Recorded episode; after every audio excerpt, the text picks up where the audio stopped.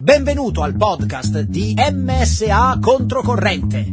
Pesca subacquea e pescatori a 360 gradi. Visita msaliving.com e preferiscici per i tuoi acquisti online. Siamo una startup che opera nel settore della pesca in apnea.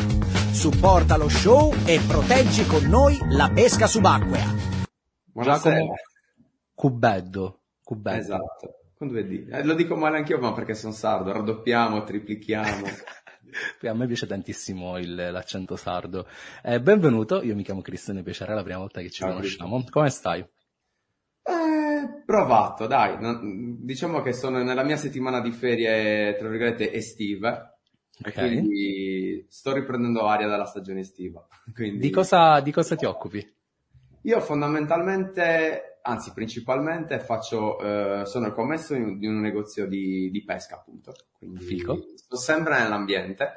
Ok. E poi pian piano ne- nel tempo ho inserito tanti altri, tanti altri, diciamo che della passione ne ho fatto un lavoro perché alla fine sono istruttore di pesca, eh, quindi aggiungo a quello magari corsi, stage, eccetera. Eh, però fondamentalmente lavoro in negozio, quindi Ok. per quanto sia un bell'ambiente, la stagione estiva ti prova. Ecco, non è Eh certo, vabbè, è il periodo di alta stagione, ma dimmi una cosa, com'è lavorare all'interno di un negozio con una faccia conosciuta come la tua? Beh, non è... Allora, è bello, a me, io sono logorroico, quindi sono, sono, mi, mi trovo nel mio ambiente, ma ti dirò di più, eh, mi è piaciuto fin dall'inizio, non solo perché appunto il mio- è il nostro ambiente, ma anche perché eh, quando lavoro soprattutto nel mio settore, quando lavoro soprattutto nella subacquea e nell'apnea, ci metto quella che è la, proprio la passione, cioè prima di essere un commerciante o comunque un commesso, sono un pescatore subacqueo, quindi entro nel dettaglio delle esigenze del cliente. A volte sto anche a mezzanotte, a luna a rispondere ai clienti che magari la mattina dopo devono andare a pescare, quindi cerco di non perdere, di, di dargli quel, quella possibilità in più di poter risolvere la cosa prima di andare al mare. Ecco, non è che alle- chiudiamo alle 8 e alle 8, beh, arrangiatevi. È proprio quello. Essendo un pescatore, purtroppo mi metto nella problematica del cliente fin troppo. Ma guarda, eh, Giacomo, questo io la definirei eh, la migliore tipologia di customer service che si può Sì. eh, offrire ai clienti, cioè aiutarli. Cioè, alla fine Sì, il beh. customer service è un, è un concetto semplice quando lo vuoi fare. Se non lo vuoi fare, eh, non, non- non fa per te quella cosa. E allo stesso tempo mi verrebbe da dire eh, fortunato chi ti ha eh, assunto è la persona per il quale lavori, perché cioè, eh, Diciamo, è una roba, fortuna, è uno scambio di fortune. Io la Sì. fortuna di lavorare nel mio ambiente, sono contento di farlo e loro sono fortunati ad avere una persona che comunque prende il proprio lavoro non solo come lavoro, ma anche con la passione della- dell'attività stessa. Ecco. Quindi Allora, è uno scambio, è in- uno scambio. No, no, ma ci sta, è, mm, eh, giusto, giusto. Eh, e queste penso siano le relazioni quelle più sane, quelle più, ci possono essere problemi, quello che vogliamo, è normale Sì, beh, nella vita di tutti i stare, giorni. eh, come, come le miglia- come le famiglie, ecco, come in famiglia. Esatto, Ti né più né meno. Però ci sono i litigi, ma c'è tutto. eh, basta che è comune l'obiettivo, poi è semplice risolvere ehm, Sì, le problematiche. sì. Ehm, guarda, tu mh, hai parlato già nei primi minuti di lavoro e passione, lavoro e passione. E eh, io mi sono un po' fatto un'idea di, mi piacerebbe parlarne con te di questa cosa, nel senso che c'è il luogo comune che si dice, se fai della tua passione il tuo lavoro, Lavoro non lavorerai. mai un giorno nella tua vita. E ora vengo io e ti dico, ma è seriamente così? Cioè, Sì, allora, Ok. diciamo che è anche una questione di... Io mi reputo una- un ragazzo che ha avuto molta fortuna, nel senso, ok, eh, il mio lavoro, quello che faccio oggi, perlomeno poi domani, sono uno che prende la vita molto come va, quindi ora faccio questo e sono contentissimo di quello che faccio. Però il lavoro che oggi, la, diciamo, la figura professionale che ho costruito oggi, che comunque eh, attraverso anche altre cose, perché ad esempio con Pesca Sub collaboro ormai dal 2016, quindi ho costruito diversi tasselli, comunque sempre di lavoro si, si tratta, ok. mi hanno permesso, eh, io sono stato fortunato perché? Perché sono passati dei treni che ho avuto la fortuna di prendere, perché comunque il lavoro che, eh, che ho iniziato a fare era capitato per pura casualità che un amico mi proponesse eh, Ok. E poi pian piano è diventato un vero, e proprio, un vero e proprio lavoro perché avrei dovuto lavorare solo sei mesi estivi, quindi poi Ok. si è creata tutta la, eh, tutto quello che è il tutt'oggi. Eh, che di, se tu fai di, della tua passione un lavoro, è vero che non, che, più che altro non, non senti eh, la pesantezza. Io capisco magari un operaio che tutti i giorni fa un, dei turni stremanti, eh, poi dopo magari riuscire ad arrotondare qualche ora, a riuscire a ritagliarsi qualche ora per andare a pescare diventa veramente complicato perché sì. si aggiunge a quel poco tempo la stanchezza fisica. Sì. Io posso lamentarmi della stanchezza mentale perché comunque magari, come ti dicevo prima, per quanto mi faccia piacere aiutare una persona, comunque 1, 2, 10, 20, poi alla sì. fine il rispondere, il dare spiegazioni o, pre- o prendersi proprio eh, la preoccupazione stessa di una problematica che non si riesce a risolvere crea comunque uno stress mentale. Ecco, è vero che non lavori un giorno, non, eh, non, non è la stanchezza eh, di un operaio, però è anche vero che non stacchi mai. Cioè, al sì. di fuori, come ti dicevo prima, dell'orario lavorativo, che può essere come di negozio, come direi da negozio, è vero che se tu, tu hai una problematica e mi chiami all'una e mezzo che sto pranzando, ti rispondo. Poi magari non posso rispondere, ti rispondo su WhatsApp. E quindi ti dico sì, ne va, ne va, anche del tuo branding personale, chiaramente essere disponibile. Sì, assolutamente. C'è gente che dice: Beh, ci sentiamo, magari ti do degli orari, magari il pomeriggio alle tre ti rispondo, ma se mi chiami a luna, arrangiati. Ripeto, è, è anche la persona, perché io mi accorgo molte volte di essere molto, di dare molta disponibilità, ma mi fa piacere proprio farlo. Sì. Sì. Eh, anche perché sono stato fortunato, ci mi reputo fortunato nell'avere un lavoro che comunque a 360 gradi convoglia la mia passione e che sicuramente, grazie ai tuoi clienti, perché poi anche di questo si tratta, ti gratifica tantissimo perché sì, quando ci metti il buono, solo il buono può uscire e non Beh, c'è cosa migliore che essere eh, eh, ringraziati, apprezzati e voluti bene dalle persone che si aiutano. Questa è una sensazione sì, bellissima. Quello sì, quello ehm, allora, tu hai una bambina, quanti anni ha? Due anni, eh, due anni e tre mesi. Ciao, i miei figli praticamente, stessa, siamo nella stessa barca. E allora, mi sono guardato, ehm, come sempre, eh, i podcast che ho fatto nel passato. E, ehm, senza volerlo, sembra trasparire, anche ieri, con il podcast di Andrea, per maggiore forza di causa, per maggiore forza di causa sembra trasparire il concetto che questo sport, quando preso seriamente, sia incompatibile con la famiglia e con tutto il resto. Che ad oggi eh, sembra essere un dato di fatto, poiché probabilmente se guardiamo alle figure più di rilievo che ci sono nel settore, sono probabilmente single o hanno famiglie spasciate o tutto quello esatto. che possiamo lontanamente immaginare. Però secondo me è un messaggio sbagliato alla fine dei conti, sì. perché per come la sto analizzando io e voglio conoscere la tua di, di opinione, visto che di nuovo siamo sulla stessa barca, ci vuole secondo me chiaramente più impegno, poiché ci dobbiamo dividere tra tante cose. Però secondo me dire questo è la soluzione più semplice o nella vita è la, la scelta più, più, semplice. Ci siamo, cioè, eh, ok, allora, se io voglio pescare ogni giorno, Guarda, io ti, ti, vado a descrivere questa settimana che ho di ferie e te la descrivo ed è probabilmente il miglior modo. Allora, parto da un presupposto.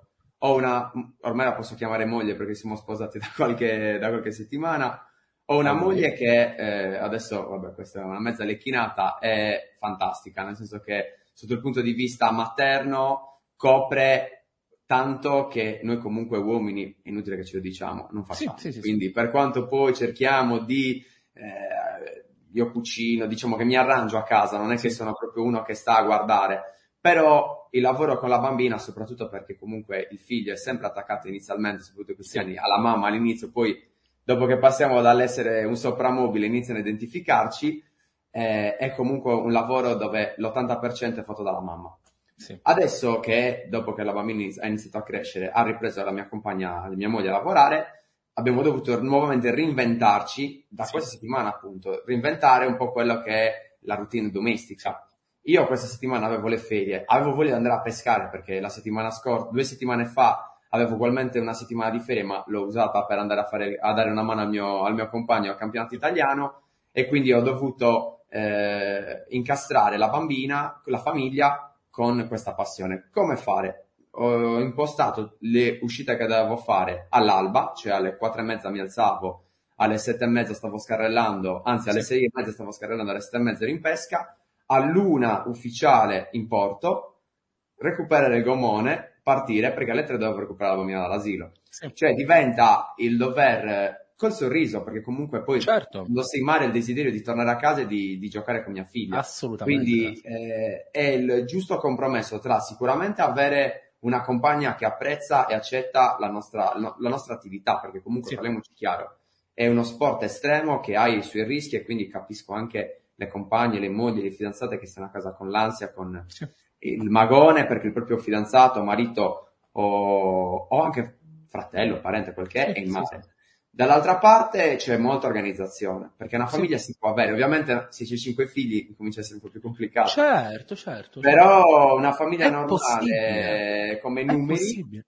è possibile, È sì. possibile, è- assolutamente. Io voglio, voglio, voglio essere vicino a tutti quei neopapà o ai papà che hanno una- eh, noi vi siamo vicini, nel senso, non siete da soli, non sentitevi Certo. come se doveste scegliere tra una cosa e un'altra. Magari chi si, aff- chi si sta eh, per la prima volta approcciando a pensieri di, sai, minchia, mettere su famiglia, eh, fare Sì, figli. Ho Cioè, degli amici secondo- che sono in quella situazione e molte volte ci parlo cercando di tranquillizzarli. Poi due cose sono in più da aggiungere, aggiungerei. Il fatto è che io comunque ho la fortuna di abitare comunque tendenza, abbastanza vi- vicino al mare. Quindi io sono a un quarto d'ora, 20 minuti dalla prima località, eh, dal primo Sì. porto, quindi Sì. bene o male la tempistica mi permette di organizzarmi.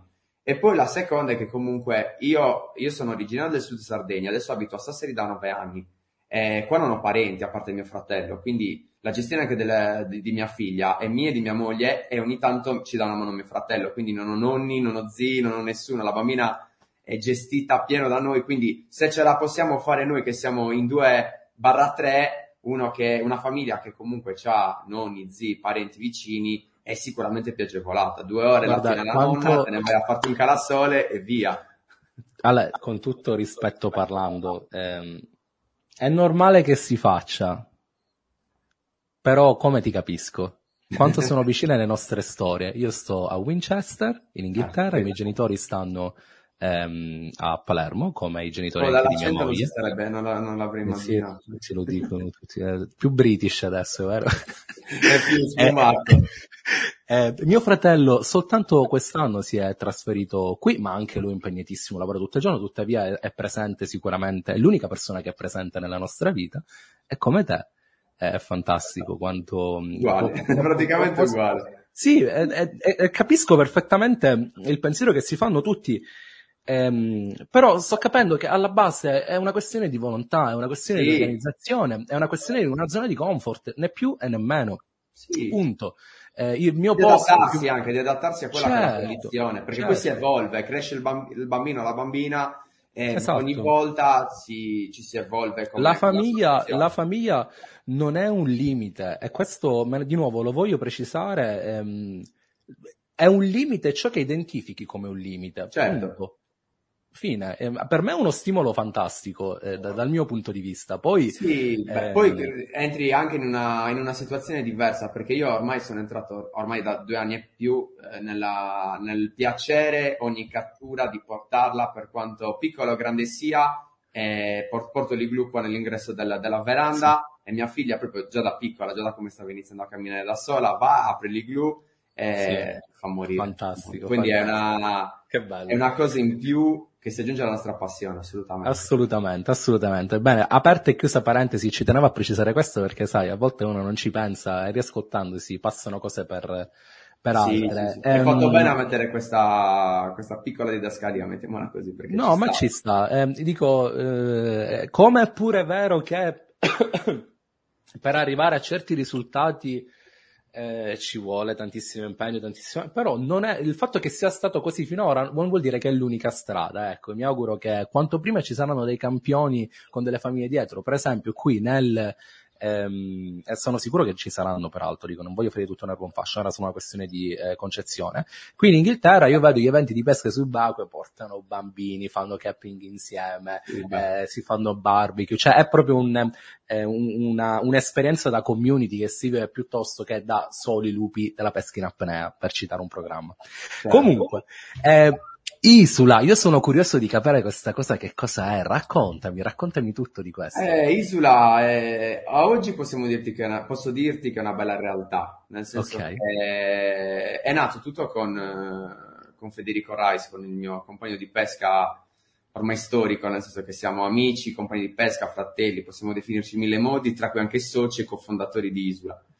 E Isula è nata tendenzialmente come una comune ICD, Ok. però ha di base due principi diversi, che sono quelli che hanno sposato l'idea mia di Federico, ossia quello di vivere il mare in una maniera diversa dal- dalle solite, da come si vive solitamente, perché parliamoci chiaro, il mare è fatto, del, o meglio, i pescatori, la- dalla maggior parte dei casi si vanno a creare un po' di, eh, non di gelosie, ma comunque di astio, del piccolo astio, di quella piccola conflittualità data dal io pesco, mi faccio i fatti miei, sto, per il- sto sulla mia via, un po' quella che è la, fi- la fisiologia, la, la filosofia del lupo di mare, visto Sì, che sì, sì, sì. lupi di mare. Sì, sì. Però siamo nel 2023, siamo nati io, tu e tanti dai social, perché comunque è l'evoluzione di quello che era il cartaceo, di quello che era prima, e un po' anche la mentalità, visto che comunque i tempi stanno cambiando e se non ce ne accorgiamo sarà troppo tardi. Anche la mentalità del pescatore, secondo me, dovrebbe iniziare a prendere passi diversi, ossia Sì. sì quella di avere i propri segreti, avere la propria, il proprio GPS con i propri punti che solo con pochi intimi magari condividi. Però la conoscenza, le, le- le conoscenze, sarebbe bello iniziare a condividerle e prendere spunto da diverse persone. Per me Isula è questo, cioè la mia esperienza, che non è che si mette su un piano più alto di quella degli altri, va condivisa, in questo caso da me con l'istruttore, ma io stesso quando faccio i miei corsi, io attingo da quelli che ho davanti, dai ragazzi che ho davanti, perché per quanto magari siano neofiti, per quanto sia gente che pesca da una vita ma ha sbagliato tanti passi perché l'ha fatto da autodidatta senza un minimo di, eh, di didattica dietro, c'è sempre comunque quel piccolo segretino, non, si deve, non ci si deve mai sentire arrivati, ecco, per dirtela Sì, breve, sì, per sì, breve. Quindi, essendoci sempre da attingere dal, dal- da quell'allievo, da quella persona, Isula è nato su un pensiero comune mio di Federico di creare, innanzitutto è una SD che copre da nord a sud Sardegna, perché io sono a Sassari e Federico a Cagliari, quindi Ok. a 300 a- è proprio mm, a 380 gradi copre la Sardegna. E poi proprio di avere, eh, l'idea proprio- è proprio quella di avere una condivisione dei ragazzi che hanno voglia di fare. L'anno scorso siamo stati la, la società sarda che ha, ha- ha- immesso, diciamolo così, nelle gare, nelle selettive sarde, il maggior numero di allievi, di atleti alla loro prima gara. Ad oggi sono più di 70 ragazzi iscritti con noi eh, ed è comunque in continua evoluzione. Facciamo un evento che si chiama A pesca di, rif- di- di rifiuti che ogni anno cerca di lanciare un bel messaggio attraverso la nostra organizzazione, la presenza di Marco Bardi che ormai è il, eh, il patron di questa- di questo evento. E cerchiamo di, proprio di invogliare perché l'idea è quella di, eh, di creare una SD che sia giovane innanzitutto e lo è perché comunque l'età media è quella dei, dei 20, 18, 20 e 30, 35 anni con qualche, con qualche anzianotto in mezzo, chiamiamolo così, che comunque fa sempre, c'è sempre esperienza. E, e poi è proprio quella di avere un gruppo che condivida, che, che Sì, sì. Ma guarda, io sono- chat, dimmi, dimmi. No, sono io sposo vabbè, appieno questa cosa, eh, laddove io mh, su ogni puntata eh, ho avuto la sensazione, chiacchierando con tutti, che la pesca in- subacquea in generale in Italia sia un qualcosa che si sta invecchiando sempre di più. È bellissimo parlarti perché mi stai dimostrando invece che c'è una nuova corrente, c'è un nuovo Sì. modo di pensare e, e- e questo che sia di esempio a, a tutte le altre SD, cioè ehm, soltanto comunicando con gli altri possiamo conoscere noi stessi e lo spirito di condivisione è un qualcosa di estremamente contagioso che dà eh, dei risultati tangibili, è bello. Sì, assolutamente. Ehm, raccontami dell'ultimo evento, avete avuto un ultimo evento di recente? Che cosa avete Beh, fatto? allora, noi il nostro, beh, eh, diciamo che di, di base l'evento è sempre la pesca dei rifiuti, che è stato un po' il fiore all'occhiello Ok. della, della nostra SD, che solitamente eh, viene svolto nel periodo di maggio, sai, quando la gente inizia a riprendere un po' gli ingressi in acqua, magari quelli che non vanno in, in inverno iniziano a, a entrare in acqua ed è una vera, e propria, una vera e propria selettiva, se vo- vogliamo definirla Ok. così, perché comunque non c'è un peso minimo, non c'è un, un, eh, diciamo, un coefficiente, però diamo dei premi che vengono proprio, diciamo, scelti inizialmente c'è il premio della giuria che Bardi va a scegliere, ad esempio, c'è il premio okay. chi prende il rifiuto più ingombrante, il più impattante, cioè andiamo proprio a premiare come se fosse una vera e propria gara di pesca. Quindi anche questo ha invogliato a, ad avere già dal primo anno, l'anno scorso è stato il secondo a Stintino, ad avere un numero crescente di, di partecipanti. Adesso il 2024 vedrà la prossima edizione, speriamo sia con tutto quello Sempre che è stato il, il, seminato degli altri anni sia ancora più, eh, più invogliata la gente a partecipare, perché ripeto, è tutto gratuito, è tutto... Ok, figo, no, fate bene ragazzi, è giusto, è giusto ehm, io ho, un, ho, un'idea un po' particolare del plastic free, del, della salvaguardia del pianeta. E, ci credo e non ci credo, nel senso che secondo me siamo a un punto di non ritorno, sì, mettiamola così. Certo. Ehm, e, e, se ci guardiamo attorno, ci focalizziamo, o meglio, ci focalizzano sempre su eh, le solite minchiate, le cannucce, le bottiglie di plastica, quando in realtà cazzo tutto è fatto di plastica. Ora non voglio, è, è giusto che ci sia un movimento eh, contro questo e che mh, mm, sia propenso a pulire quello che c'è da pulire, concordo, però è triste secondo me anche essere consci del fatto che ora a me secondo me il danno è fatto, allora dici che sì, non fa niente, no, però ehm, è anche stato secondo me strumentalizzato in una maniera impressionante. Mm, un po' l'altro giorno avevo visto un video eh, rispetto alle cannucce di, mm, alle cannucce di plastica. Sì. Vai da Starbucks, vai da Costa, vai da Caffè Nero, le coffee chain sì, più sì, grandi che ci sono, ti mettono la cannuccia di carta del cazzo di beverone di plastica così. Cioè, ma sì, switchala la co, mettimi una cannuccia di plastica per dire, per dire, giusto per... Però se posso dirti un, un appunto così in più, eh, io quello che è, è, il mio pensiero, poi ripeto, è solo... Vai, vai, vai, vai. Eh, non penso mai a quello che è, come hai detto tu, è, stata, è una pubblicità venduta, è una sì. pubblicità venduta bene, quella del fatto della, della, del plastic free e quant'altro.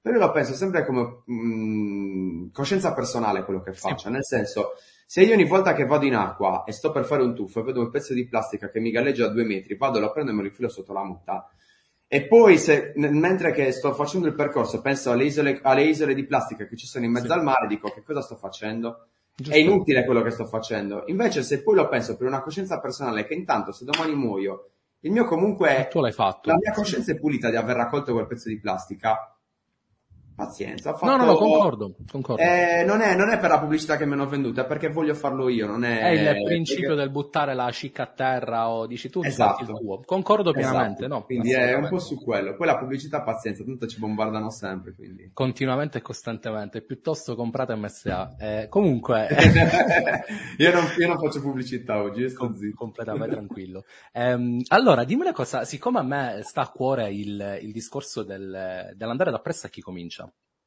MSA per esempio è una startup che si affaccia proprio a quel mondo. Quali sì. sono i problemi di, eh, che stai riscontrando sempre più spesso nei pescatori che vengono da voi, che si iscrivono con voi e che cominciano a pescare con voi? Qual è l'errore comune, il problema che riesci a riscontrare più comunemente?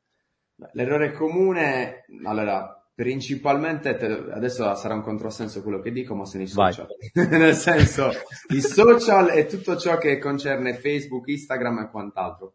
Perché se noi, e parlo per me, per te, ma chissà per quanti vai, altri, vai. siamo cresciuti dietro DVD, VHS, eccetera, che comunque ti davano la possibilità di poter vedere un mare che io ti parlo delle videocassette dei DVD che ho visto era un mare degli anni 80 sì. quindi tendenzialmente vedevi video di persone che pescavano in 20 cm d'acqua e pescavano eh, bene bene sì, senza dover fare le performance che si fanno oggi e quindi tendenzialmente il, il, ragazzino non veniva a chiederti come si pesca più fondo o come faccio ad andare okay. più fondo o okay. voglio il 120 Ok. Io sono andato in un negozio quando ero, quando ero avevo 16-17 anni, mi sono preso un 60.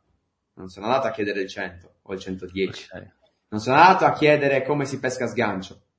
Sono andato per gradi a... Eh, l'errore comune è l'informazione. Sì. Nel senso che più che eh, andare a cercare un corso e capire come funziona, YouTube, eh, i social, eccetera, danno in pasto delle informazioni che percepite dalle persone che stanno iniziando creano un'idea sbagliata della pesca subacquea. Sì, Comunque, sì. anziché fare la cosiddetta gavetta, eh, muovere i primi passi, sbatterci il muso, sbagliare, eh, rincominciare, si trovano, tra virgolette, ci può anche stare la pappa pronta, ma non è per tutti, nel senso quella, quello che si trova va filtrato e magari per uno che ha già esperienza è una cosa che è impossibile filtrarlo, chiaramente. Sì, sì, sì. sì. Diciamo io per esempio nel, nel, nel, network Però... consiglio sempre il corso di pesca, per esempio.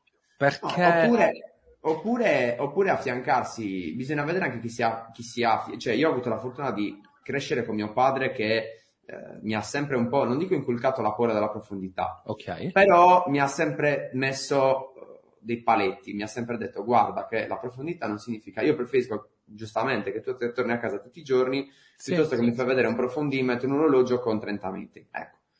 Eh, forse è quello il messaggio che deve entrare nella testa di chi magari sta iniziando, il non pensare, anche che poco sia anche 15-20 metri, non pensare a quanto stai andando a fondo perché non stai facendo apnea pura, stai facendo pesca subacquea, piuttosto regola quei meccanismi di capacità, di tecnica che ti permettono in quei pochi metri di poter insidiare le prime prede importanti, che può essere una grossolata, che può essere una grossa spigola, che può essere una bella leccia, però è quello il messaggio che dovrebbe, dovrebbe trasparire. Adesso, giusto per ritornare a Isola, giusto per buttare vai, l'acqua, vai, vai, nell'acqua col mio mulino, è un po' quello che cerchiamo di dare come, come input iniziale, cioè il, il più delle volte i ragazzi che si iscrivono ai nostri corsi, la domanda principale è Sino a, di, sino a quanti metri si arriva?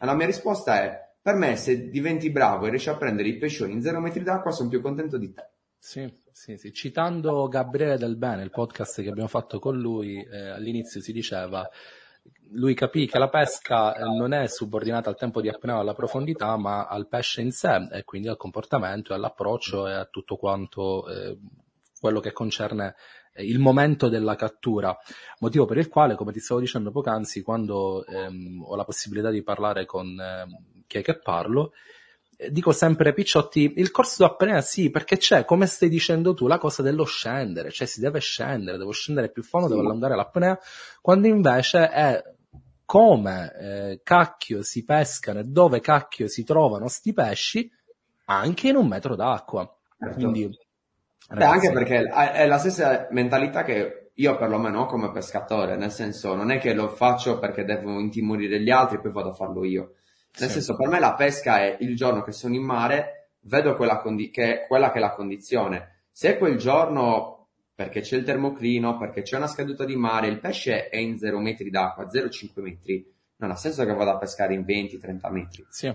Faccio sì. un sforzo mi, per assurdo sparo anche di più, mi diverto anche di sì, più, sì, sì, non starò prendendo tutti i giorni il cernione, ma magari faccio una bella collana di Sara. È il, è il, luogo comune del il pesce è fondo, questo è un altro luogo. È vero, eh, non, è che, non è che stiamo dicendo eresie, cioè... Però dici, da, da chi è che comincia, che vieni già con questo statement e dici, eh, devo scendere per prendere i pesci, no, attenzione, non è così, ed è giusto che no, passi. Cioè, non è solo così. Apnea sì. apnea tranquillamente. Sì, sì, Che code sono quelle code che c'hai dietro? Eh, questo è l'albero di Natale.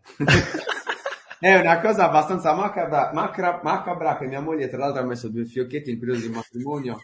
Eh, sono cose di leccia, di ricciola, di tonno, sono cose che poi avevo fatto io. Un, un Natale avevo fatto l'alberello perché eh, mia moglie è fissata di farlo a novembre così, allora io gli ho fatto lo scherzo, una sera mi sono messo con i chiodi che pa, li ho appesi a mo' di albero e gli ho messo anche le lucine, infatti tra un po', tra qualche, albero, qualche albero mese lo accenderemo. Allora, ehm, quindi voi praticamente, oltre a fare formazione, che secondo me è la cosa più bella di tutte, fate anche delle competizioni e quindi eh, spunti come, cioè tu se vai a fare una competizione, stai facendo la competizione per il tuo club praticamente. Sì, esatto. Ok, parlando di club e di competizioni di pesca subacquea, oggi è arrivato un commento nel video di Andrea mm. che ho postato. Tra l'altro saluto Andrea perché è un mio carissimo amico e ho, visto, ho iniziato a vedere, anzi la verità ho iniziato ad ascoltare il podcast, poi sono andato a accompagnare la bambina e mi sono perso, però eh, lo vedrò a breve qua in Sardegna.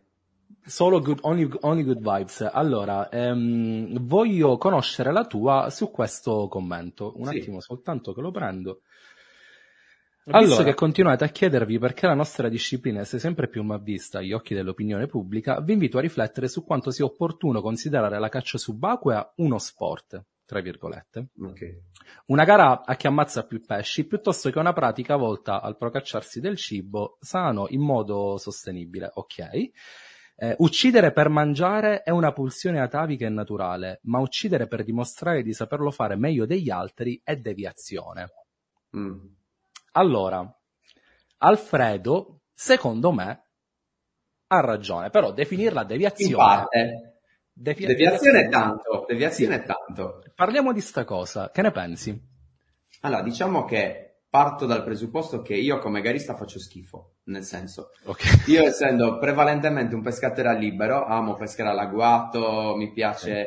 fare una pesca completamente diversa dalla pesca di gara, che è una pesca dove hai una pressione incredibile perché per me il mare è relax, quindi già che de- devo avere, piuttosto come è capitato all'ultimo, all'ultimo campionato, ti do tranquillità, riesco a trasmetterti tranquillità perché con Federico sia in preparazione che in gara eh, riuscivo ad avere il filo della situazione, stare tranquillo, non farmi prendere io dall'ansia che lui sicuramente aveva perché comunque è una gara. Sì. E quindi io mi tiro fuori dalle gare proprio anche per questo.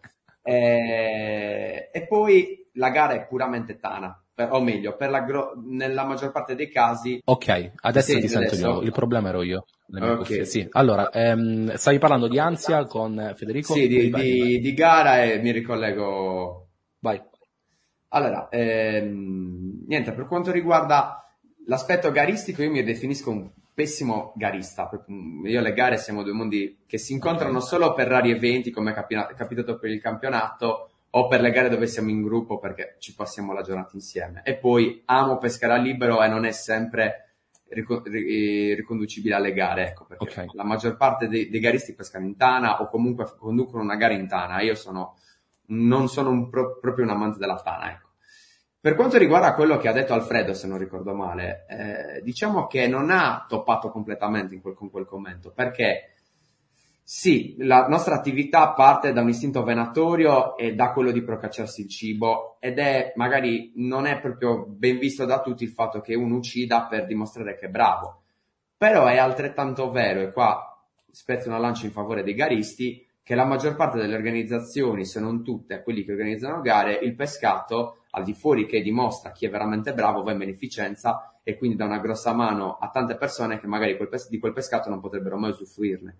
Quindi da un lato è vero che potrebbe agli occhi di magari ambientalisti o chi comunque è un po' più sensibile dar fastidio, però è anche vero che le gare tante volte fanno del bene che non viene visto perché non, molte ASD eh, non vanno a farsi le foto, stiamo dando da mangiare ai poveri o stiamo dando i, il ricavato in beneficenza o altro. Quindi da deviati allora, è sbagliato. Vengo io, avvocato del diavolo, e dico: Ma non ti stai pulendo il coltello facendo così? Eh, no, non, non, penso che sia. Non, non, mi sto pulendo il coltello perché comunque, eh, ripeto, è. è perché non sempre, parlare di gare sempre, siano... È pur sempre un'arte venatoria, quindi okay, a, prescindere che sia, a prescindere che sia sul lato garist, garistico o sì. che sia nel lato personale, darà comunque sempre fastidio perché un pesce con un'asta che lo attraversa e che perde del sangue non sarà sempre ben visto. allora, anziché fare gli avvocati del diavolo, parliamo di un mondo di gare più meno violento, mettiamola così, dove eh, anziché premiare il peso, eh, proviamo a immaginare di premiare qualche altra cosa, proviamo a pensare a un mondo eh, di gare del futuro. Eh, cosa secondo te potremmo premiare? Eh, ah, se continuiamo in questo, in questo, senso qua, penso che nel futuro ci sarà soltanto fotografia subacquea, perché io okay. parlo della mia realtà, tra un po' qua sarà tutto parco, quindi io divento un bracconiere, oh, penso che la pesca subacquea purtroppo chissà, se non entrerà qualcuno nei piani alti a smuovere un po' la situazione, noi saremo sempre mal visti, a prescindere. Perché dici che da voi diventerà tutto parco? Che cosa sta succedendo? Eh, perché noi abbiamo già, io perlomeno parlo di che cosa ho attorno, io qua ho l'Asinara che è un parco incontrollato, ho Capocaccia che è un parco incontrollato, eh, che vuol dire hanno... controllato? Cioè che non, significa non... che per la grandezza che è il parco avere... non c'è un controllo, non c'è un controllo per l'estensione che ha il parco, ma non sarebbe, non è fattibile come cosa, cioè dovrebbero avere degli agenti attivi tanti agenti, perché se tu ti guardi adesso la dimensione per estensione che ha l'Asinara, dovrebbero assumere gente in quantità industriali per riuscire a coprire un territorio così grande.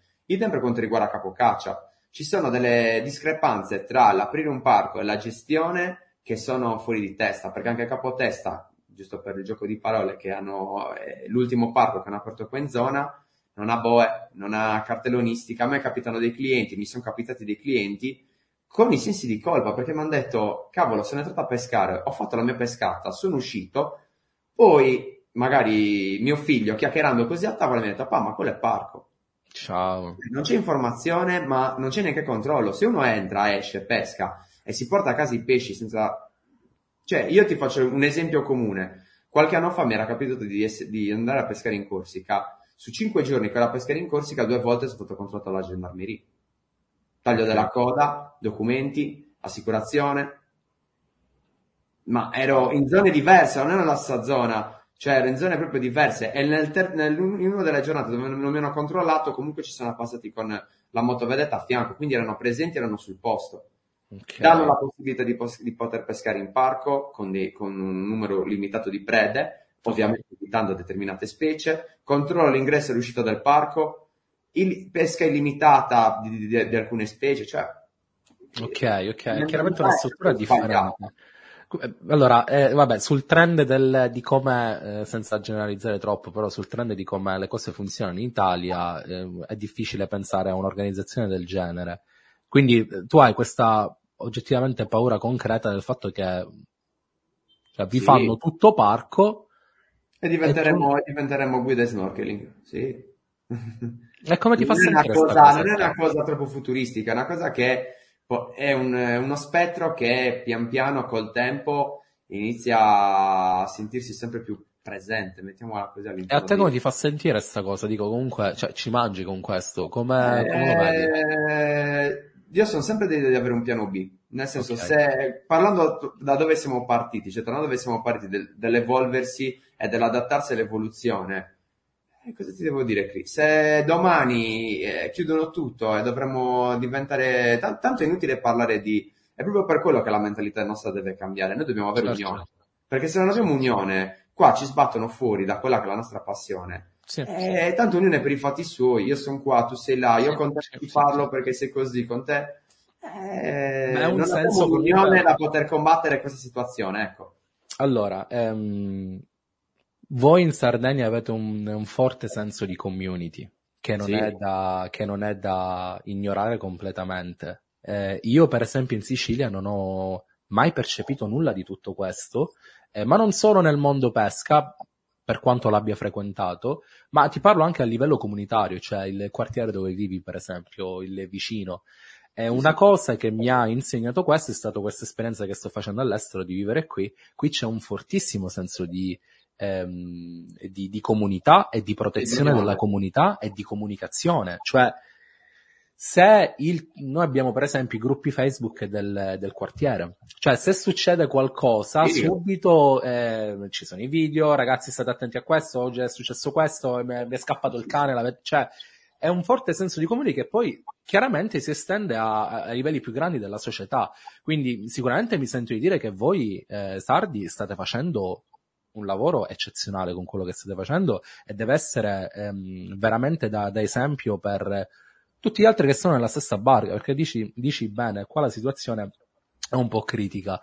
Ehm, e, nella misura in cui dovessero mettervi tutti dentro un parco, tu ci hai pensato eventualmente per continuare a pescare, di spostarti? Cioè, le hai valutate queste cose? Ma dovrò andare in Corsica. Però vedi, tornando al discorso dell'unione e del, del fatto che comunque siamo una regione, tra virgolette, anche autonoma, possiamo dire. Sì. Poteva, pote, potremmo essere un esempio, un esperimento per tante altre realtà italiane, perché comunque, sì. visto che abbiamo una regione autonoma, visto che già abbiamo delle modifiche in quello che è il nostro modus operandi di pesca, perché ad esempio la ricciola, noi abbiamo una taglia diversa dal resto d'Italia, per farti un esempio. Okay. Perché noi abbiamo i 60 centimetri della ricciola, mentre nel resto d'Italia non c'è, se non sbaglio, un chilo da un sì, chilo in poi può essere pescata. Ecco, a maggior ragione potevamo, visto che stanno nascendo questi parchi e siamo nel 2000, ricordiamo che siamo nel 2023, Sì. potevano essere, esempio dalla vicina Corsica, un Sì. parco a rotazione, poteva essere anche tutta la Sardegna o comunque a zone, a macchie, Sì. ma a rotazione che dà la possibilità a diverse zone di, te- di territorio di poter respirare, hai un lembo di costa più corto da dover gestire, da, poter da dover controllare, quindi ci riesci. Sì. Alcune zone li metti delle, delle- delle- dei possi- delle possibilità di ingresso anche per il pescatore subacqueo che deve avvisare con autorizzazione per entrare e per uscire con anche delle specie, perché Ok. se tu vuoi proibirmi la cernia, proibiscimi la cernia, va bene, io ci sto, me la proibisci, quel parco per tre anni, res- quella zona per tre anni respira, e se la fai respirare tre anni, immaginati, abbiamo visto in due mesi di lockdown cosa è successo, immaginiamoci in tre anni una zona controllata, tutelata, in cui chi entra sappiamo cosa ha fatto, vuoi dare l'autorizzazione ai pescatori locali? Dare autorizzazione, però lo controlli, cioè non c'è Allora, due cose. Due cose mi vengono in mente mentre stai parlando. Innanzitutto è una passione rispetto a quello di cui parli, è una conoscenza da sottolineare. E questa è una cosa rara e secondo me anche alla base del problema. ehm, questo, cioè, chi è che è così interessato come lo stai dimostrando tu Eh. sui grandi numeri? Cioè, se io vado a parlare con, eh, col pescatore del- della domenica, quello dice, mamma, ma che cazzo me ne fotte che io neanche sapevo che era un parco, per esempio, giustamente. Sì, ci sta. E quindi informazione, dici bene. E secondo punto, a questo punto mi viene da pensare, che ne pensi delle licenze di pesca? Ci credi in un progetto del genere? Anche lì relativamente, perché comunque molte volte alcune licenze sono date come scusante per poter ammazzare più degli altri. Cioè, Ok. adesso faccio una parentesi, nel senso, ci sono persone, io faccio l'esempio, esempio di Sergio Giano, che ce l'ho qua Sì. vicino, che è un uomo tanto di cappello, nel senso è una persona che vive realmente, totalmente dalla pesca a 360 gradi. Quindi persone come lui, eh, quello che pescano, oggi pesco e mangio, domani non pesco non mangio. Ok. Però tante altre licenze eh, che magari non sono eh, utilizzate a pieno, mettiamola così, sono soltanto una scusante per poter il giorno che esci fare anziché 5 kg, 15 kg, 20 kg, 30 kg. Ok. Poi ripeto, non sto lì a vedere chi c'è la giust- non puoi Ok. verificare realmente chi ne fa un utilizzo reale, chi magari ne fa un utilizzo forfettario, mettiamo così. Però cambierebbe poco la situazione. Ok, e in termini di permessi di pesca invece per tutto il Ah, resto? tu intendi come è stato fatto quel- quello del censimento, ad esempio, Sì. quello che hanno fatto. Ma anche lì eh, eh, sono tanti numeri, sono troppi numeri. Eh, alla fine quello ci potrebbe anche stare che mettano, che richiedano un permesso, nel senso, noi comunque siamo fruitori, utilizziamo un'arma bianca, quindi mh, ci potrebbe anche stare, mettiamola così, ma anche un coltello per cucina è un'arma bianca, quindi Certo, certo. io Vabbè, io- una- un permesso solo per quello, per per, eh, perché comunque non tutti andrebbero in giro con un fucile se non hanno pagato un permesso per poterselo portare, mettiamola così. Ok, ok. Però non Certo credo è- tanto in queste cose. Però in un mondo che funziona Mm. chiaramente in una maniera differente, il governo, avendo delle risorse da investire, potrebbe migliorare chiaramente eh, certi contesti o implementare certi progetti nella misura in cui le cose funzionassero in maniera pulita. Eh, eh, Ma detto bene, detto. Il problema di base è che eh, posti come i parchi, i fondi ce li hanno, i fondi europei, cioè non è che stiamo Eh, parlando di ok. che hanno fame. ok. Se tu dovessi andare a gestirti il parco con i soldi che in questo momento in tasca, ti direi, vabbè, lo capisco che non hai i fondi per poter mandare la motovedetta a controllare, ma i fondi ci sono, li hanno La europei, gente che non vuole fare un cazzo. eh? È la gente che non vuole fare un cazzo. No, è più che altro che fa comodo stare seduti nelle- in, quelle, Sì. in quelle poltrone calde, diventare presidente, amministratore, delegato, eh? E poi, amen, è finito così Sì. il parco. La, da- la finisce nell'etica lavorativa che è personale, che ognuno può avere, non può avere, così Sì. da- dal guardia parco terrestre che se ne sbatte le palle a quello che va a cacciare all'interno del parco, così Sì, come... Però eh, per assurdo, guarda, ti faccio l'esempio dell'asinara che io non l'ho conosciuta quando era a parco, però a detta degli storici di qua, delle persone che l'hanno vissuta concretamente, era, un, era molto più sorvegliata, c'era molto più controllata, perché essendo a carcere, tu con la tua imbarcazione, se non eri autorizzato ad avvicinarti dai radar, ti identificavano e ti venivano incontro per vedere chi, chi fossi, cioè non potevi Ok. entrare così nel parco. Ok. Ora io so di clienti, di luoghi comuni, di punti di incontro, di chiacchierate. Il periodo invernale, tra una cala e l'altra, c'è chi va di notte, non ha spazio per potersi mettere con la propria barca perché sia nel porto. Cioè, di cazzo stiamo parlando? È un parco quello. Ciao. È un bancomat di chi, di chi non vuole, magari, di chi si deve arrangiare e va lì e va a pescare di notte in parco. Anche questo, an- questo è un altro comune del nostro, del nostro settore, arrangiare, ma va a lavorare, ma perché cosa vuol dire arrangiare? non- Io- non l'ho voluto, non l'ho voluto dire io. ma dico, e te lo dico io, dico va bene, ci può... Allora, questo podcast più bello da quando ho cominciato. Allora, eh, eh, senza nulla togliere agli altri, però qua stiamo parlando di, di roba vera. Io lo capisco, io vengo da un posto povero e lo capisco che cosa vuol dire vendere il pesce. Ok? Io ho visto tantissime persone farlo, gente in mezzo alla strada. Però è una scelta, nella vita tutto è una scelta. Cioè, Ehm, io eh, stimo chi è che la mattina si va, si alza, si mette nella sua barca, paga le tasse e si va a vendere il pesce, si cala le sue reti nel- nel- nella totale legalità e quant'altro e si campa eh, così. Ma quello che è, si deve andare a buttare di notte o si deve andare a buttare nelle riserve e poi ti deve dire, cioè lo puoi fare, attenzione, io, eh, purtroppo che cosa ci possiamo fare? Però che tu me la debba motivare come non ho alternativo, devo fare mangiare la famiglia lo puoi fare in maniera più... E comunque non è, eh, anche lì è sempre, io penso sempre con un pizzico al futuro, e anche lì il dover sfruttare in quel caso il parco, stai rovinando un polmone da cui domani potrà attingere tuo figlio o tua figlia. Sì, sì, sì, sì. Perché comunque poi tu rovini un posto del genere, che comunque dovrebbe essere un posto di ripopolamento. Se quel posto di ripopolamento serve a, a portare il- il- la fauna a un futuro dove potranno attingere tua figlia per fare sì. apnea, snorkeling, tuo figlio per fare pesca subacquea, eccetera. Il Se anche mare, tu, è una, anche tu alla rovina.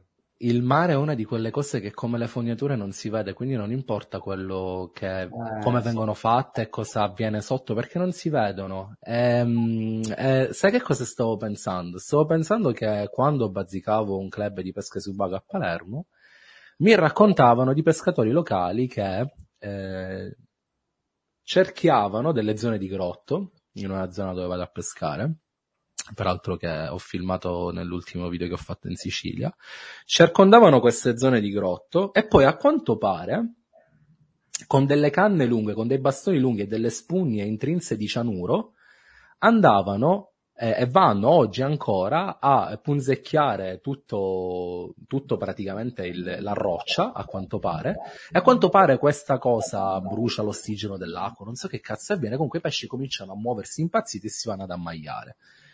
Eh, così come altri metodi ho sentito esplosioni in acqua, cioè Sì. Beh, Questo- tu conta che io, tu conta che io adesso per, per raccontarti un po' quella che è stato il mio, tra virgolette, la mia palestra, io sono originario del Sud Sardegna e sul Sardegna, eh, Porto Scuso, Carloforte, stiamo parlando di quella zona lì, eh, è stata negli anni 80 probabilmente la zona dove è stata, dove si è pescato di più con le bombole e con le bombe. Ok. Quindi tu immaginati ad oggi, oggi nella costa sud il pesce bianco è molto meno, cioè io adesso che, son- che abito qua nella Sardegna, che lo vedo proprio, e lo, lo tasto con mano quella che è Sì, la condizione, mi accorgo che giù, tolte le cernie, ho tolte quelle condizioni extra eh, di corrente che porta magari un po' di pesce a terra o periodo riproduttivo, il pesce bianco è tabula rasa, cioè proprio la giornata di scaduta di mare in cui esce magari eh, quella, quel tanto in più, quel saragone in più, però a condizione, di- al rapporto di uscite pesce bianco è bassissimo e- ed è una conseguenza di quello che è stato. Quindi Il polmone, il polmone ci sta, eh, ma del polmone purtroppo non gliene fotte niente a nessuno. No. Cioè, ehm, È un, è un, po', un discorso, non voglio essere troppo negativo, però queste secondo me sono le verità di, di cui nessuno parla. Si vive alla giornata, ecco, non, non, abbiamo mai la propensione, un po' per comodità, di doverci preoccupare del futuro e questo determina, come il discorso della plastica o della cicca buttata a terra, eh, una scelta piuttosto che un'altra. Io sono a favore della protezione di tutta sta roba, però eh, purtroppo viviamo in un paese complicato, con un, retaggio culturale abbastanza complicato. Per fortuna che ci sono picciotti come te e come tanti altri che oggi ne parlano e che eh, ci, mettono, ci mettono il loro tempo, denaro eh, e voglia di fare. Ehm, viaggi, peschi? Bah, io viaggio, diciamo che dalla Sardegna non mi muovo. ok. okay. Eh, ho viaggiato questo, allora ho fatto diversi anni in Puglia, nel senso che okay. per, un, per, per, diversi anni ho, ho, lavorato con la Contesub che era in Puglia appunto e quindi dall'amico, andavo dall'amico Salvatore ho visto una realtà diversa dalla mia, ecco, definiamola così. Okay. Però per il resto, a parte, poi sono stato da, da Fazzolari, da Andrea, e ho visto un po' quella che è la realtà calabra, o, o alcune sfumature perlomeno. Quest'anno sono stato a Casalvellino, quindi ho visto un po' un'idea campana, per quanto okay. poi sono tutte diverse. E a maggio di quest'anno, visto che mi sposavo, i miei amici mi hanno organizzato un addio al, al celibato con i fiocchi e siamo partiti per eh, sei giorni, 5-6 giorni a Cadiz. Quindi abbiamo pescato in oceano per, eh, per tre giorni ed è stata una, un'esperienza fighissima per quanto sia mancato un po' la, il pescione che okay. io andavo lì con l'idea dell'ombrina Boccadoro sono andato lì con la cerco, la cerco, la cerco eh, è tosta, è stata una figata perché comunque eh, l'acqua torbida, la corrente è sempre fortissima e poi comunque pescavi sempre tra i 18, dai 18-20 a salire, forse la seconda giornata siamo, abbiamo visto due zone un po' più basse vicino a Capo Trafalgar eh, per il resto era sempre abbastanza, diciamo, in un fondale medio, con correnti forti e con acqua torbida, quindi scendevi giù che era quasi un po'... Che cazzo succede?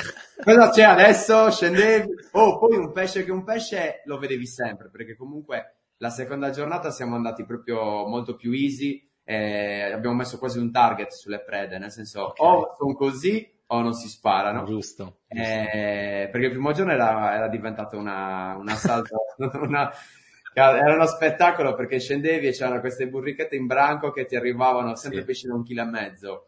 Vedevi questi saraghi faraone che sembravano standard da un chilo e mezzo, due a salire. Ma... Triglie da novetti, eh, sì. i, i, i, i, berrugati, i... ce n'erano migliaia. Pagri di... ne visti? I? Pagri. No, la urta. la urta. La urta, sì, il primo pesce che ho sparato. Beh, perché io sono entrato cioè, tutti che prendete urte, Dio santo. Sì, vabbè, ma non sono, non immaginarti urte da quelle che vedi nei filmati di, de, degli spagnoli che sono sì. da 10 kg.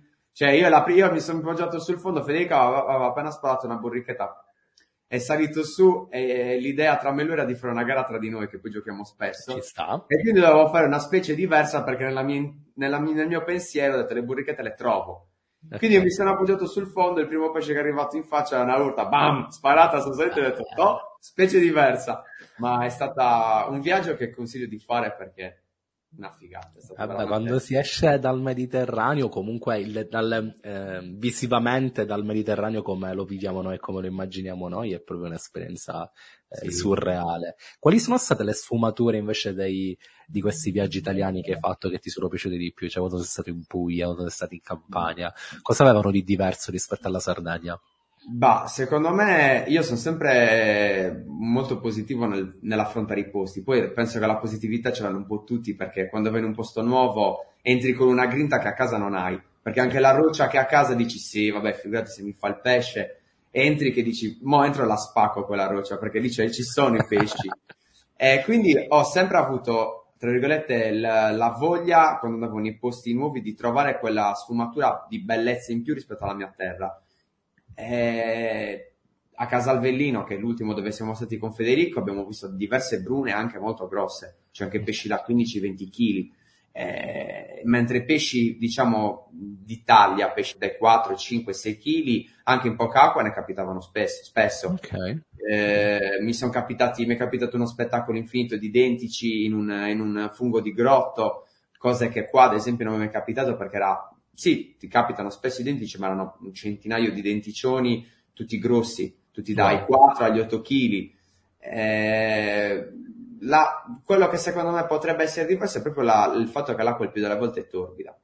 Il fatto è che probabilmente quella, quel fatto di quella, quella, condizione preservi molto di più un posto. Cioè, qua si pesca molto, ad esempio, eh, a Paperino. Ci si mette okay. l'acqua nel culo e vuah, vuah, vuah, Mol- alcuni lo fanno, non dico molti, alcuni lo fanno. Quello è un disturbo ed è un danno, perché comunque eh, il pesce lo insegui dalla superficie, sì, comunque la pietra sì. si buttava e lo spari. Ecco, in posti con l'acqua così torbida non hanno proprio la possibilità. Ah, quindi praticamente tu stai cercando il pesce a fondo e lo insegui praticamente a tutti no, gli tu, effetti. Dalla superf- allora, qua la visibilità ne hai, comunque stiamo okay, okay. visibilità in Sardegna, è rinomata come condizione. Una pesca che si fa spesso, che alcuni fanno, è quella di pescare con l'acqua scooter, tre nati, vedere il pesce, il classico salago che prende, fa pietra, pietra, pietra, sì, ma sì, sì. vai e lo spari. Ecco. Quello in, in, nei posti dove ho visto in alcune zone pugliesi, a Casalvellino, in campagna, dove c'è magari qualche condizione di acqua torbida rispetto a noi, che non è un contatto diretto col fondo, sì. è una pesca che non puoi fare. Già quella preserva di più sì, una sì. quantità maggiore magari di pesce nel basso fondo. È un disturbo in meno che il pescatore ha, perché magari chi utilizza l'acqua scooter lo usa per il reale utilizzo, cioè da un punto okay. a un punto per agevolarti la, la, lo spostamento. Quindi cioè, proprio devo trovare una sfumatura piacevole, ecco. Poi, come, come ti ha aiutato l'acqua trasparente della Sardegna nella tua esperienza nell'acqua torbida? Beh, eh, lì non mi ha aiutato, nel senso ho, ho avuto la fortuna che io da piccolino pescavo molto, o comunque con mio papà andavamo molto nella laguna di Sant'Antioco. Eh, okay. Pescavamo nell'acqua bassa, bassissima e fango. Okay. Quindi bene o male non ho, a me il torbido non mi crea fastidio, anche pescarci okay. anche a battimetriche importanti. Certo, se devi pescare a 40 metri il torbido inizia a essere fastidioso perché anche in preparazione ci sono delle giornate in cui sotto fumava perché c'era corrente, alzava la, il fango, diciamo, e quindi diventava difficile farci il tuffo. mi, immagino pescarci, non ci ho pescato okay. quindi però tendenzialmente a me il torbido non, non mi dà fastidio. E okay mh, diciamo, se entri nella mentalità che può uscirti uno squalo, perché ad esempio c'è un amico che è bravissimo, è fondissimo, eh, ha tutte le capacità atletico, istruttore di palestra, eh, quindi è uno preparato fisicamente, li metti l'acqua torbida e ti fa, beh, si toglie tutto, ti faccio da barcaiolo. Per quanto sia bravo, perché con la mentalità che comunque sì, non sì. ti ci trovi nel torbido, devi, devi ecco, sbatterci un po' il muso. Devi... Io trovo pescare nel torbido più semplice che pescare in acqua limpida. Beh, sei più agevolato. In Sardegna, sì. nella, nel limpido, se fai, l'errore, se fai l'errore in più, il pesce oltre alla linea laterale c'è il vantaggio visivo, che per quanto sì. poi la macchie ti distingue. Quindi diciamo che il torbido eh, a volte ti agevola anche sul rumore, perché comunque non devi produrre eccessivamente rumori, basta quel poco in più di spostamento per creare rumore da, da, creare curiosità, perché anche lui ha bisogno di avvicinarsi e vedere cosa sei. Certo. Se, nutrimento, se nutrimento non lo sei, e lì arriva la fucilata. Ma anche te. Ok, um, voglio concludere con uh, Federico, uh, che saluto, e mi piacerebbe anche parlare con lui, uh, poi vediamo di organizzare. È passato in prima categoria? Sì. Ok, raccontami eh, di, di, questa esperienza eh, quanto in maniera più concisa possibile, nel senso siete andati, e che siamo andati, abbiamo, abbiamo, fatto quasi schifo e ce ne siamo andati. no, vabbè, allora siamo partiti, a parte che preme, anche qua premessa, Federico è un amante delle gare, tutto, tutto, l'amore che ha Federico per le gare, infatti gestisce lui la parte delle gare, okay. io non ce l'ho. Okay. Quindi lui è sempre stato il suo sogno, il suo pallino andare in prima. Ha fatto delle ottime selettive quest'anno perché ha vinto più di una volta e quindi si è qualificato in seconda rischiando di vincere anche il campionato sardo. E siamo andati lì con pochissimo tempo perché siamo partiti la domenica prima della, praticamente siamo partiti la domenica tre, quattro giorni prima della gara. Okay. Eh, perché lui il giorno prima aveva il matrimonio della sorella, quindi siamo arrivati lì. tre giorni di preparazione di, in, per preparare due campi gara. Il primo giorno era una scaduta di mare, siamo andati in un campo gara e era pieno di pesce perché c'era appunto scaduta. Ci siamo buttati a terra perché fuori era torbidissima. Abbiamo iniziato a vedere muggini, abbiamo visto un denticcione, abbiamo visto rata, abbiamo visto qua là. Beh, Fede, questo te lo fai al libero. Andiamo a preparare l'altro campo gara. Quindi immaginati la preparazione, proprio preso il primo è fatto, andiamo nel secondo. No, nel secondo abbiamo fatto due giorni perché abbiamo detto ne prepariamo uno bene, dove andiamo magari da zero a, abbiamo preparato sino ai 41 metri, quindi abbiamo fatto 0 a 41 metri e abbiamo, ci siamo presi un'idea un, un po' più dettagliata di quella che era la condizione. Si pescava, diciamo, sia a terra bene, sia sul grotto e dei, dei tripodi anti, anti-reti, quelli che vengono utilizzati okay. per evitare lo strascico, dove nel più delle volte intanavano le, le cerne bianche. E abbiamo trovato qualche cernia bianca, ma non siamo stati fortunati perché una era contesa con tanti altri atleti e l'altra invece non si è presentata, eh, però eravamo più coscienti di quella che era la condizione di quel campo gara, tant'è che ha fatto un inizio campo gara a fondo su, sulla cernia bianca che era sul, sui 34-36 metri. Poi siamo tornati a terra dove ha cercato i mugini, che ha trovato, catturandone tre con un'orata, e poi da lì siamo tornati sul punto a fondo perché abbiamo notato che a differenza di orario una volta era entrata una murena grossa, una volta c'era la cernia bianca, un'altra volta c'era un cernione da 15 kg, una cernia bruna, eh, due dotti, cioè in alternanza sicuramente il pesce camminava okay. E poi intanava a disturbo, a periodi e a momenti. infatti siamo tornati a fatto il murenone e quindi okay. la prima giornata... Quindi tornavate negli stessi posti a diverse fasce orarie per capire sì, come mutavano. Sì, sì, sì, cambiava... Eh, ogni posto è diverso e quindi proprio per quello lì avevamo capito che in fasce orarie diverse, sempre nel, nel, nell'orario di gara, cambiavano le specie all'interno di quella stessa tana. Cioè un buco stupido, ma visto anche okay. da altri, perché poi c'era, eh, c'era capito di vederci altri atleti sopra. Eh, cambiava specie, poi dopo la gara ci siamo confrontati e alcune le avevamo viste le stesse specie, altri invece avevano trovato i saraghi. Cioè, okay. è lo stesso budello di grotto, lo stesso pezzo. Quali, di quale fascia oraria stai parlando? Beh, allora, la gara andava dalle 8, 8 e mezza alle, all'una, all'una e mezza, quindi stiamo parlando di, di orario di gara. Però, ad esempio, io in quello stesso punto ci ho fatto un, un tuffo al tramonto e mi, è, eh, mi era arrivata quella, eh, quel muro di identici. Okay. il loro orario, perché era il loro orario, non li abbiamo più rivisti quei identici, tant'è che io gli avevo detto, Fede, fai la partenza lì, prime ore del giorno, l'alba è passata da poco, capita che ti fai una spetta anche di pochi secondi, ti si tira a faccia un dentice da 4 kg, e la gara poi te la fai ridendo, cioè sì, anche se fai schifo hai preso un denticcione, ti spari due pesci uno qua uno là e via, te la fai sicuramente. C'è stato qualcuno che vi ha marcato? Sì, vabbè, gara è gara. E... Vai, vai, dimmi, chi è che va marcato? No, marcato modo? no, però ad esempio, ti faccio l'esempio della partenza. La partenza avevamo trovato, del prim- dalla prima giornata, avevamo trovato una cena bianca su uno di questi dissuasori. E quando stavamo preparando ho visto prima un atleta poi ne ho visto un altro.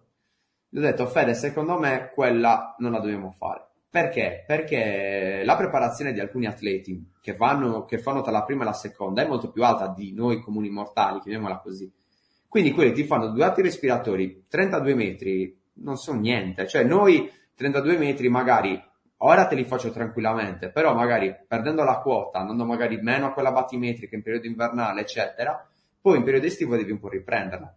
Fede lavora molto in periodo estivo, quindi gli ho detto, Fede, arriva uno, scende, senza pensarci due volte, ti spara la cena bianca in faccia, hai finito la gara. Mentalmente hai finito la gara. Quindi okay. quello che gli ho detto io è stato, molla quella cena, andiamo su quella sul grotto che è più fonda, però magari sei solo, invece non era solo, eravamo in due, però mentalmente era, sì. tornando a quel discorso dell'ansia, il fatto che devi fare un tuffo magari al limite di, di quelle che sono le tue capacità, magari eh, con l'ansia della gara e tutto, elimina. È una botta, è una botta emotiva. E infatti è successo quello, perché la, un atleta ha preso quella cernia bianca davanti a altri due, ha fatto due atti respiratori e è sceso, gli ha preso la cernia, la cernia davanti, gli altri due hanno avuto una gara in salita. Gli altri due hanno, non ci sto adesso a fare i nomi, eccetera. No, no, no, no, vabbè, ci sta, minchia, vedi, minchia hanno fatto una gara in salita, quindi vedi lì la, il fatto che io sono riuscito mentalmente a essere tranquillo perché non ero io a fare la gara. Però se ci fossi stato nel, al posto suo, Eh, vabbè, ci sta, ci sta. Questo, questo denota delle doti da sicuramente coaching non indifferenti, perché è, è chiaro che Minchia, mi immagino tipo la scena che tu sei accanto a un altro e cazzo nel giro di 10 sì, metri. Minchia, che, che scena Io non l'ho mai vissuta, ma deve essere dura. Minchia, deve essere loro.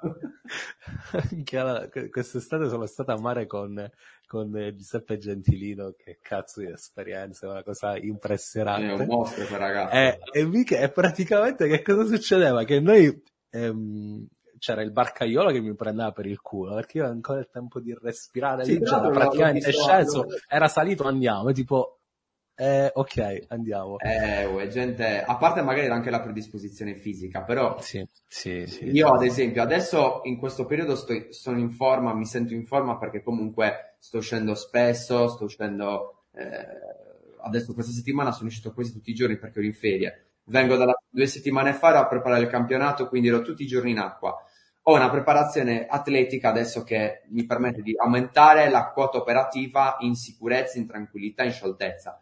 Se da qua a novembre per lavoro, per impegni, riduco la quota, non è che mi sveglio domani e mi butto a 40 metri. Comunque... Ok, ti rubo, ti devo rubare un paio di minuti perché mi sono venute due cose in mente. Allora, sì. io è da un mese che sono congestionato, ho tosse, muco, eh, c'è stato un periodo, ci sono stati un paio di giorni in cui avevo questi insetti paranasali, sì, avevo la sinusite appena mi mettevi in avanti, senza andare a pescare, attenzione, eh, soltanto il freddo. Legandoti le scarpe. Eh, sì, legandomi le scarpe, minchia, proprio non... Allora, eh, pulito il naso, eh, sciroppo, niente, ok? È sparito, ok? Io adesso ho la paranoia che devo andare a Forteventura dal 2 al 9 novembre. È una cosa che è avvenuta eh, un paio di settimane fa, però ancora sono raffreddate. Sto continuando a pulire il naso. Ora, due cose. Innanzitutto, argotone sì, argotone no. Ma guarda, io ti dico, io no, non essendo medico, ho, okay. un, eh, ho praticamente un, un, amico che è otorino-laringoiatra, che, okay. che saluto che per Carlo Bacchi, che è, è un mostro, nel senso che è, oltre ad essere un medico, è specializzato in medicina apneistica, quindi da okay. quello che mi segue da, a distanza, perché lui è a Cagliari, okay. mi segue a distanza quando ho queste problematiche, perché io di base soffro di sinusite cronica, quindi ti capisco okay. pienamente. Okay. Eh, in periodo invernale gestisco proprio a, il minimo raffreddore devo proprio gestirlo a, a priori, perché sennò poi rimango un mese fermo per intenderci. Ok. Quello che io ti posso dire è che eh, sicuramente deve, deve, il riposo è quello che ti aiuta di più, perché lui stesso okay. Quando è scanto che vai a mare un cinnè, tranquillo. No, perché comunque a me capi- mi capita quando ho la sinusite in quello stato lì, che manco la capovolta.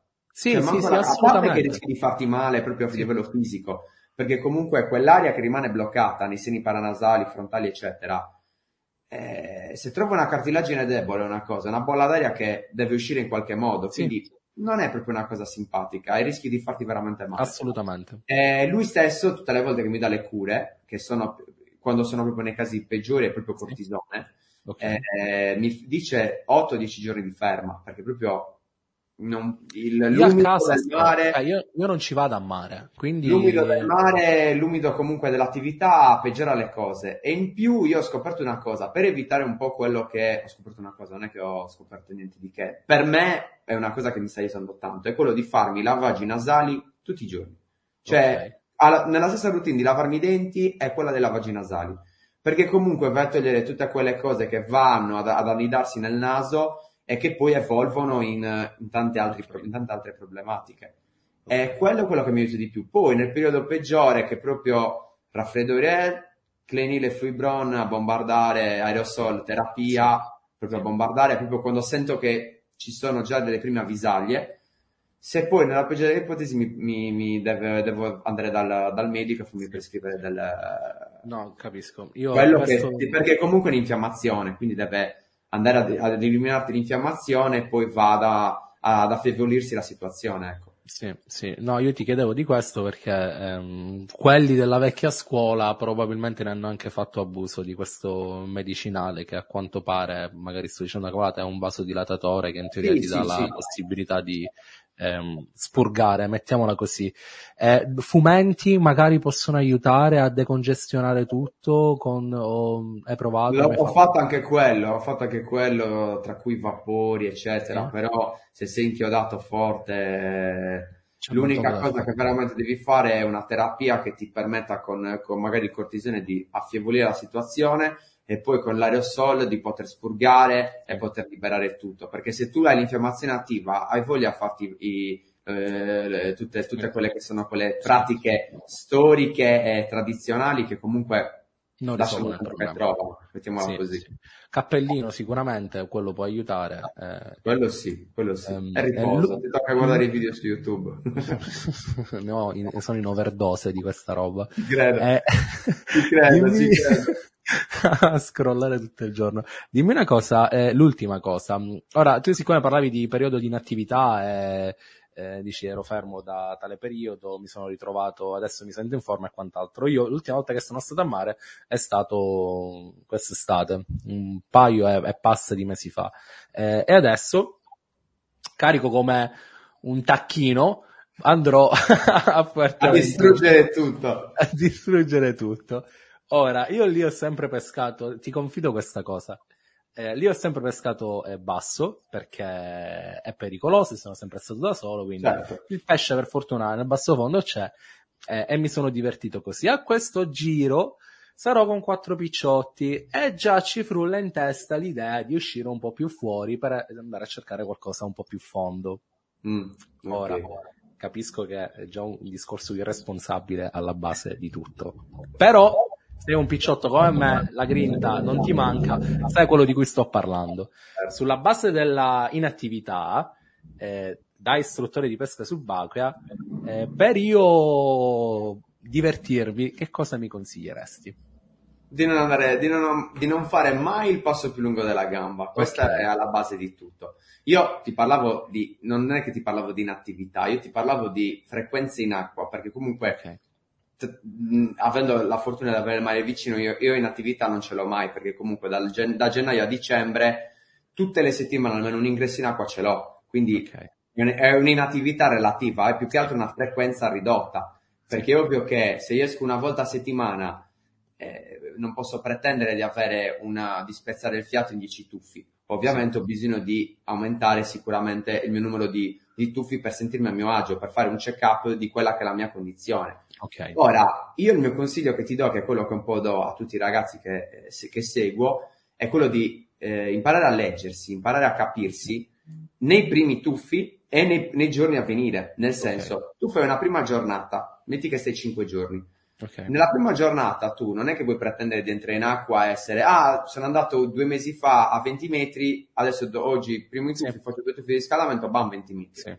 No, inizi magari a vedere, visto che hai avuto questa cosa, un po' come entra la compensazione. Magari ti accorgi che la compensazione va bene, ma è un po' il fiato corto, allora riscaldi un po' la cosa. Cioè, sempre nella tua quota standard, nella tua quota in cui tu okay. stai benissimo, non bene, benissimo. Ok. Questo è il primo giorno, ti fai la tua pescatella nel primo giorno in quella condizione, secondo giorno... 13 ore di fila. no, ma dico, tu ogni giorno devi fermarti, leggerti, vedere quella che è la tua condizione fisica o psicofisica, perché sì, magari c'è sì. anche la testa da un'altra parte, sì, sì. ti leggi e man mano vai. Ti accorgerai che se nel primo giorno hai fatto 20 tuffi per entrare nel mood, diciamo così, sì, nel secondo giorno ne hai fatto 15, nel terzo giorno saranno 10 per spezzare il fiato, per magari avrai un po' più le gambe stanche, quindi dovrai essere tu lì pronto a capire che fisicamente non devi esagerare. Sì. Però, oppure puoi fare un giorno sì, un giorno no, magari fai i primi due giorni a bomba, nel senso che i primi due giorni ti butti nella tua zona comfort a pescare anche tutto il giorno, e allora lì compensazione, le tube lavorano bene, il fiato c'è, hai voglia e, e ti diverti, il secondo giorno idem, il terzo giorno ti riposi, il quarto giorno sicuramente sarai al top. Ok. Ok, se, proprio dici, vuoi, se proprio vuoi vedere un po' più fondo o comunque sì. vuoi migliorare vuoi fare dei tuffi al limite delle tue, delle tue capacità, peschi in 18 metri, vuoi fare dei tuffi in 18-20 metri, andrei il quarto giorno dopo che i primi due hai ripreso un po' la tua okay, routine, okay. il quarto giorno ti sei riposato fisicamente e il terzo giorno ti sei riposato fisicamente, il quarto giorno sei preparato ma sei anche riposato. Secondo me è la cosa migliore. Luca, Gianluca e Simone, avete sentito? Okay. Eh, mi raccomando. Va bene, oh, è stato fighissimo, piacere di averti conosciuto. È stato un piacere mio, mi sono divertito un sacco. Io in Sardegna non ci sono mai venuto e ho detto a mia moglie dobbiamo andare in Sardegna. E quindi ci vedremo in Sardegna. Ah, vieni, bene. andiamo anche a farci una bella mangiata di, di maialetto arrosto. Bello! Beh, tutti dicono porci, il porceddu sardo. Andiamo a mangiare il porceddu sardo. Giusto, giusto. No, comunque, se vorrai farti un salto qua al nord, il Gomone è a 10 minuti dal mare. Lo dico, lo, lo dico a te, ma anche al campionato mi è, mi è capitato di fare amicizia con un sacco di ragazzi e l'invito è vero, non è che dico... Ah, no, no, ma io, io, te lo prendo seriamente perché la Sardegna mi, mi intriga. Eh, che aeroporti ci sono nella tua zona? L'aeroporto c'è Alghero che è a un okay. quarto d'ora, ma anche Porti, c'è Porto Torres che è a 10 minuti da casa mia, che c'è okay. il collegamento traghetti, ma lo stesso Olbia, Olbia sia aereo che traghetto, è un'ora da qua. I diciamo traghetti che... dall'Italia mh, quanto ci stanno normalmente? Bah, un'oretta di volo. Di, di volo un, un'oretta. Dagli aeroporti, diciamo, principali sono un'oretta, okay. un'oretta e un quarto. E il traghetto invece? Beh, solitamente viaggia la notte, quindi okay. parti da, alle 8 la sera, la mattina dopo stai sbarcando. Ok, ok, buona sapersi. Va bene. Oh, Picciotti. Tranquillamente. Vediamo se troviamo due pesci. Grazie, ci proviamo. Grazie a te, Cri, è stato un piacere. Buona giornata.